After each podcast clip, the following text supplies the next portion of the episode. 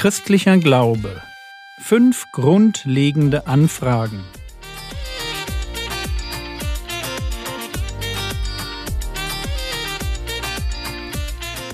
Theologie, die dich im Glauben wachsen lässt, nachfolge praktisch dein geistlicher Impuls für den Tag. Mein Name ist Jürgen Fischer und heute geht es um unser soziales Engagement. Zwei Anfragen an den christlichen Glauben liegen hinter uns. Fragen, die gern von Skeptikern gestellt werden und leider ihre Berechtigung haben, weil das Christentum nach einem fulminanten Start mit Leidenschaft, Liebe und Leidensbereitschaft sich im Lauf der Jahrhunderte zu einer vergleichsweise harmlosen, angepassten Religion gemausert hat, in der es eben nicht mehr darum geht, dass ich in Jesus meinen persönlichen Retter finde, an den ich mich hänge um von ihm zu lernen, was wahres Leben ist, um durch diese Beziehung zu ihm ewiges Leben zu ergreifen. Das war der Anfang. Und das kann heute noch die Erfahrung derer sein, die diesem Ursprung verbunden sind.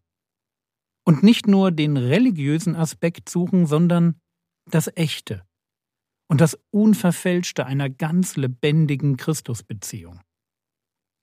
Aber über die Jahrhunderte ist unter der Überschrift Christentum noch etwas anderes entstanden. Eine Art Überbau, eine verworrene Struktur von Kirchen, Riten und Glaubensbekenntnissen, die mit dem apostolischen Ursprung nicht mehr viel zu tun hat. Einfach weil sie ablenkt. Ablenkt von der Einmaligkeit und Persönlichkeit meiner Glaubensbeziehung zu meinem Herrn Jesus. Und in dem Maß, wie es wichtig wurde, Teil dieser Struktur, dieses Überbaus zu werden, eine Struktur, die sich Menschen ausgedacht haben und nicht mehr Teil der Gemeinschaft des Geistes zu sein. In dem Maß verlor das Christentum viel von seiner Dynamik und Kraft. Und es ist wichtig, dass wir genau das verstehen, wenn wir uns dem Einwand von heute widmen. Der geht nämlich in etwa so. Ihr Christen seid doch einfach nur Leute, die sich auf die Ewigkeit freuen, aber darüber die Herausforderungen der Gegenwart vergessen. Es wäre viel besser, ihr würdet euch mit den Problemen beschäftigen, die wir heute haben, als Menschen auf die Zukunft zu vertrösten. Also sind Christen weltfremde Spinner, die sich zu viele Gedanken über die Ewigkeit machen, statt im Heute zu leben und aktuelle Probleme zu lösen. Interessanterweise spricht die Geschichte eine ganz andere Sprache. Ich habe das gestern so gesagt.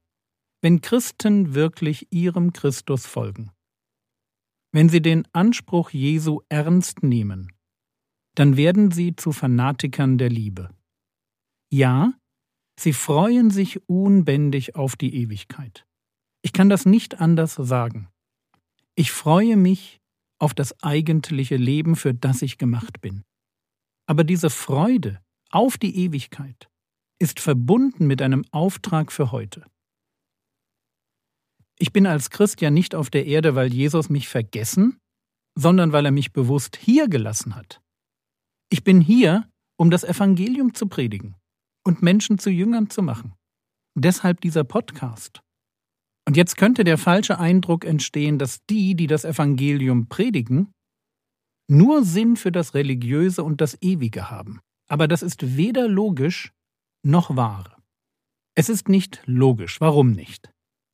Ganz einfach, weil das Evangelium als Botschaft ja viel mehr enthält als nur eine Hoffnung auf die Ewigkeit. Wenn der Herr Jesus davon spricht, dass ein Gläubiger heute schon ewiges Leben hat. Also nicht bekommt, sondern hat. Dann will er damit ausdrücken, dass der Mensch, der sich zu Gott bekehrt, im Moment seiner Bekehrung ein anderer wird. Das ist vielleicht der große Unterschied, wenn ich Christentum als Religion dem Christentum als Beziehung gegenüberstelle. Christentum als Religion verlangt gute Werke, weil ich darauf hoffe, nach meinem Tod dafür das ewige Leben zu bekommen. Christentum als Beziehung weiß darum, dass meine guten Werke vor Gott gar nichts bedeuten, dass Gott allein meinen Glauben will und mich dafür mit ewigem Leben, und zwar als Lebensqualität, mit ewigem Leben beschenken will. Und wo diese Lebensqualität ins Leben eines Menschen Einzug hält, dort wo plötzlich echte Beziehung zu einem auferstandenen Jesus Christus gelebt wird, Dort wird, und das hatten wir schon, dort wird Liebe wichtig. Mein Leben dreht sich um Liebe. Das ist der Grund, warum ich heute einen Podcast schreibe. Warum ich liebevoll mit meiner Frau umgehe, auch wenn sie vielleicht etwas muffelig aus dem Schulstress nach Hause kommt. Warum ich mich an Hilfslieferungen für Sri Lanka beteilige und wir uns am Nachmittag noch mit einem älteren Ehepaar zum Bibellesen treffen werden. Mein Leben dreht sich ganz praktisch um Liebe. Merkt ihr, wie die Botschaft des Evangeliums viel mehr regelt als meine Ewigkeit? Sie regelt mein Hier und heute. Das Evangelium will mein ganzes Leben durchdringen. Sonst ist es nicht Evangelium, nicht Beziehung, sondern Religion. Religion wartet auf das ewige Leben. Beziehung lebt es schon. Beziehung lebt ewiges Leben in den Grenzen einer verlorenen Welt. Und diese Grenzen tun weh. Und deshalb tut Hoffnung auf eine neue Welt gut. Aber diese Hoffnung motiviert mich mehr zu lieben, auch weil ich weiß, dass Gott mich für meine Hingabe einmal belohnen wird. Aber die Behauptung, dass die, die das Evangelium predigen, die Herausforderungen ihrer Zeit übersehen, ist nicht nur unlogisch, sondern schlichtweg nicht wahr. Ich frage mich manchmal, was wäre aus dieser Welt ohne das Christentum geworden? Viele Errungenschaften, die wir heute als völlig normal betrachten, gehen auf den Einfluss von Christen zurück. Weit davon entfernt, sich nur für die Ewigkeit zu interessieren, waren es Christen, die ganz wesentlich der antiken Welt ihren humanen Stempel aufgeprägt haben. Und so bin ich ganz ehrlich stolz auf das, was gerade die frühen Christen geleistet haben. Wo die ersten Christen Unrecht sahen, da haben sie angepackt. Sie haben ausgesetzte Kinder aufgenommen, kümmerten sich als Erste um arme Witwen, hatten eine Liste bedürftiger Personen, gründeten die ersten Waisenhäuser, führten Heime für Geisteskranke ein, gründeten die ersten Häuser, die speziell der Pflege von Kranken dienten, unterhielten Armenhäuser, gründeten Blindenheime, und all diese Neuerungen, die für uns völlig normal sind, wurden bis zum fünften Jahrhundert bereits eingeführt. Durch diese Christen wurde die Welt wirklich eine andere. Und so muss der letzte, nichtchristliche Kaiser des römischen Reiches im Jahr 362 frustriert in einem Brief schreiben, Zitat, Es ist gemeint für uns Heiden. Eine Schande, dass jeder sehen kann, wie unsere eigenen Leute von uns keine Versorgung bekommen, während kein Jude je betteln muss und die unheiligen Galiläer, das sind die Christen, und die unheiligen Galiläer nicht nur ihre eigenen Armen unterstützen, sondern auch die unsrigen. Das ist Christentum live.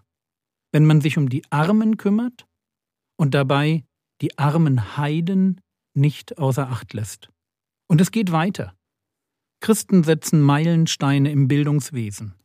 Sie gründen die ersten Schulen, die erste Universität in Bologna, führen die Schulbildung für alle ein erfinden die Klassenstufen den Kindergarten, den Unterricht für Gehörlose und Blinde.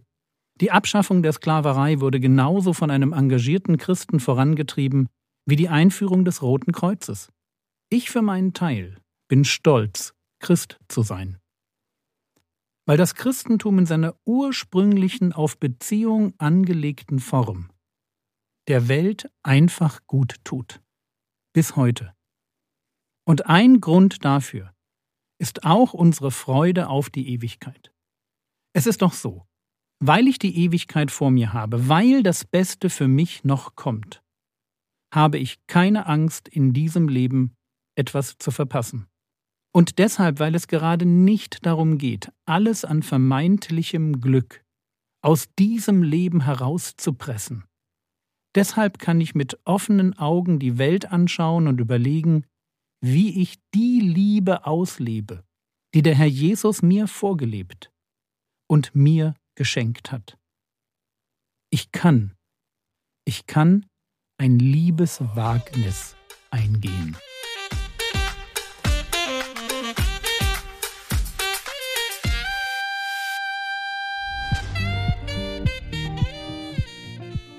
Was könntest du jetzt tun? Du könntest noch ein wenig darüber nachdenken, wo überall in der Bibel von Armenfürsorge, Almosen und ähnlichen Themen die Rede ist. Das war's für heute. Gestern gab es eine neue Ausgabe der Berlin News, meiner monatlichen E-Mail mit drei Gebetsanliegen. Du kannst dich über www.frogwords.de in den Verteiler aufnehmen lassen oder findest sie in der App unter Gebet. Der Herr segne dich, erfahre seine Gnade und lebe in seinem Frieden. Amen.